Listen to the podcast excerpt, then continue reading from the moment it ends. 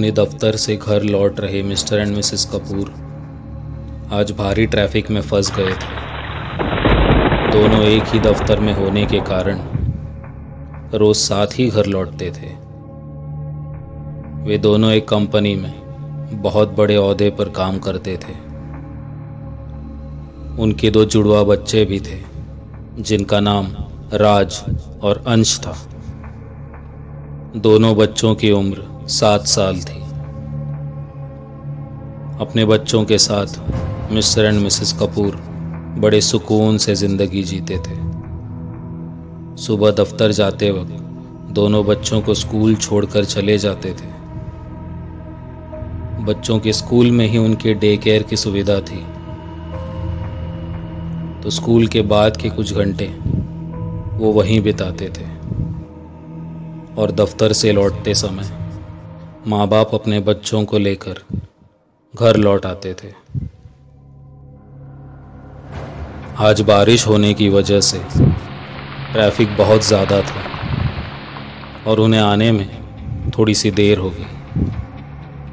परंतु हमेशा की तरह दोनों बच्चों को लेकर वे घर आ गए। कुछ देर बाद बच्चे खाना खाकर सो गए। पर मिस्टर एंड मिसेस कपूर आज बहुत परेशान थे। अगले दिन शनिवार होने की वजह से बच्चों का स्कूल और डे केयर अब दो दिनों के लिए बंद रहने वाला था।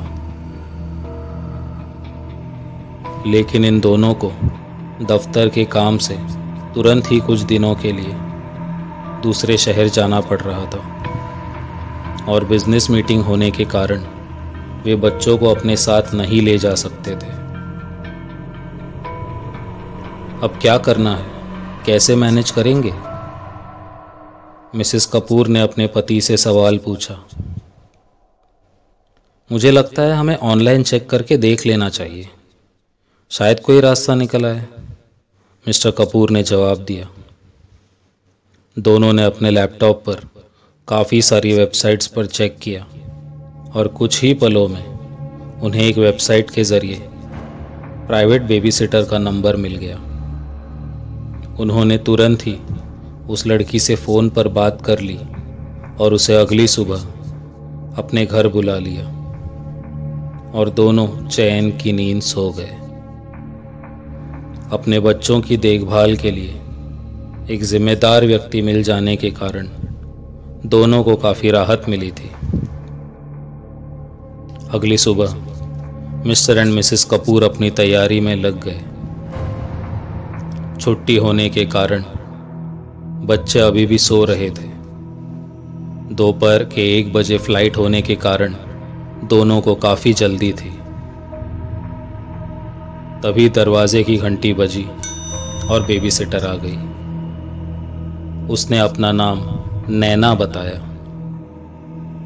मिसेस कपूर ने नैना को सब कुछ समझा दिया और कहा, बच्चों का कमरा वैसे तो अलग है लेकिन यदि रात को ज़्यादा बारिश हो या बिजली कड़के तो बच्चे डर जाते हैं। इसलिए तुम भी बच्चों के साथ ही सो जाना।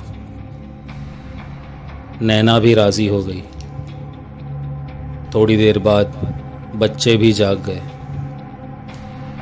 सबने साथ मिलकर नाश्ता किया और बच्चों को भी समझा दिया गया कि नैना दीदी को परेशान ना करे। बच्चे मान गए। और अपनी घर की सारी ज़िम्मेदारी नैना पर सौंप कर मिस्टर एंड मिसेस कपूर अपने काम के लिए निकल ही रहे थे। तभी उन्होंने नैना से कहा, यदि किसी भी चीज़ की ज़रूरत पड़े तो बेझिझक कॉल कर लेना। इतना कहकर वे दोनों एयरपोर्ट के लिए रवाना हो गए। नैना ने बच्चों के साथ अपनी जान पहचान थोड़ी बढ़ा ली। और तीनों खेलने में व्यस्त हो गए। कुछ देर तक खेलने के बाद नैना खाना पकाने लगी। दोपहर होने आई थी और मौसम भी बहुत अच्छा था, परंतु नैना को बीच बीच में काफ़ी अजीब महसूस हो रहा था। मानो उसे हर वक्त कोई देख रहा हो। उसने सोचा कि बच्चे होंगे, परंतु दोनों बच्चे हॉल में खेल रहे थे। नैना को अब और भी अजीब महसूस होने लगा था। परंतु नया घर होने के कारण ऐसा हो रहा होगा, ये सोचकर उसने उस बात को नज़रअंदाज कर दिया और अपना काम करने लगी। दोनों बच्चों को खाना परोसकर नैना ने खुद भी खाना खा लिया और थोड़ी देर आराम करने का सोचा, पर उसे नींद नहीं आ रही थी। तो वो उठकर राज और अंश के साथ खेलने लगी। लेकिन उसे बार बार ये महसूस हो रहा था, जैसे उस पर कोई नज़र रख रहा हो। नैना ने जाकर घर का एक पूरा चक्कर लगा लिया, परंतु घर में कोई नहीं था। उसने अपना डर छुपाने के लिए अपने आप को दोनों बच्चों के साथ खेलने में व्यस्त कर लिया। शाम होते होते मौसम खराब होने लगा और जोरों की बारिश शुरू हो गई। तेज हवाओं के साथ साथ बिजली भी कड़कने लगी। बच्चे टीवी देखने में व्यस्त थे और नैना भी उन्हीं के साथ हॉल में बैठी हुई थी। तभी अचानक उसे अपने दाहिने तरफ़ वाली खिड़की पर एक परछाई सी दिखाई देने लगी। नैना की नज़र पड़ते ही वो गायब हो गई। उसने उठकर खिड़की से बाहर झांकने की बहुत कोशिश की, परंतु तेज बारिश होने के कारण बाहर सब कुछ धुंधला धुंधला दिखाई दे रहा था। नैना ने खिड़की का पर्दा खींच लिया और आकर बच्चों के साथ बैठ गई। माँ बाप के दफ्तर जाने के कारण। दोनों बच्चों को रात में देर से सोने की आदत पड़ चुकी थी। और वे खाना भी काफ़ी देर से ही खाते थे। रात के करीब साढ़े आठ बजे नैना को बैठे बैठे ही नींद आने लगी। कुछ पल के लिए उसने अपनी आँख बंद कर ली। और अचानक ही उसे वो परछाई महसूस हुई। और उसकी नींद खुल गई।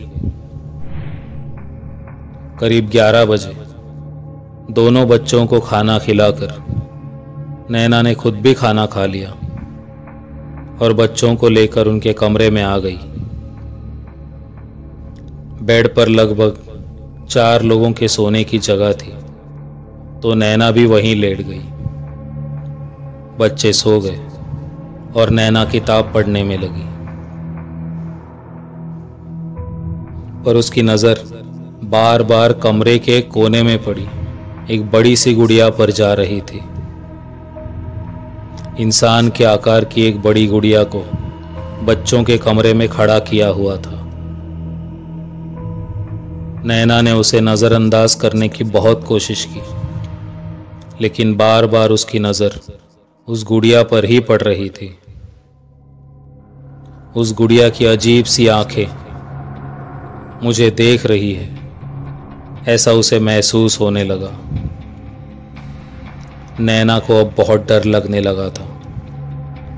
उसने तुरंत ही बेड से उठकर मिसेस कपूर को फ़ोन लगाया और पूछा, मैम, आपके बच्चों के कमरे में रखी हुई उस गुड़िया को क्या मैं बाहर रख सकती हूँ? मुझे उसे देखकर बहुत डर लग रहा है। ये बात सुनकर जैसे मिसेस कपूर चौंक ही गई और उन्होंने एक अजीब सी आवाज़ में कहा, नैना, बच्चों के कमरे में तो कोई भी गुड़िया नहीं है। ये सुनते ही नैना के रोंगटे खड़े हो गए। उसे पसीना आने लगा। सामने से मिसेस कपूर भी बहुत डर गई थी और फ़ोन पर चिल्ला चिल्ला कर कहने लगी, नैना बच्चों को उठाओ और घर से बाहर भाग जाओ जल्दी। परंतु नैना को कुछ समझ नहीं आ रहा था। उसे कुछ सुनाई भी नहीं दे रहा था। उसने बड़ी हिम्मत करके अपने पीछे रखी उस गुड़िया की तरफ़ देखा। तो वो वहाँ नहीं थी। नैना की जैसे जान ही निकलने लगी। उसने कमरे में नज़र घुमाई और जो देखा, वो नज़ारा मौत से भी भयानक था। वो गुड़िया दोनों बच्चों के बिस्तर पर बैठी हुई थी और नैना की तरफ़ देखकर हंसने लगी।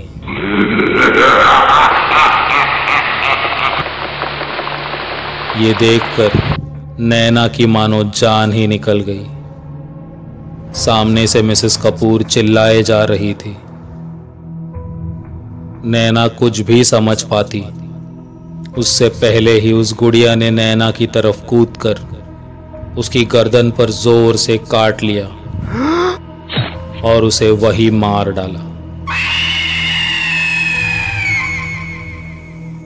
घबराए हुए मिस्टर एंड मिसेस कपूर तुरंत ही अगली फ़्लाइट से घर आ गए।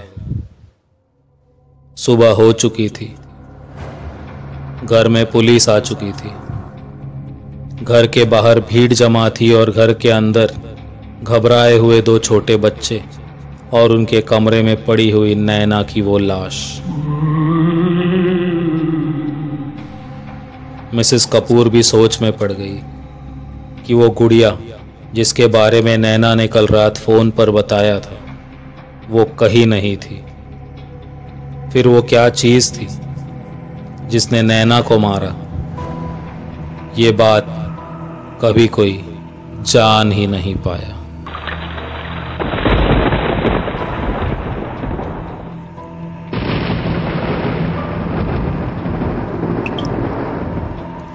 दोस्तों, यदि आपको मेरी ये कहानी पसंद आई हो तो हमारे चैनल को लाइक कीजिए। और सब्सक्राइब कीजिए। मैं फिर लौटूँगा। जल्द ही एक नई कहानी के साथ। धन्यवाद।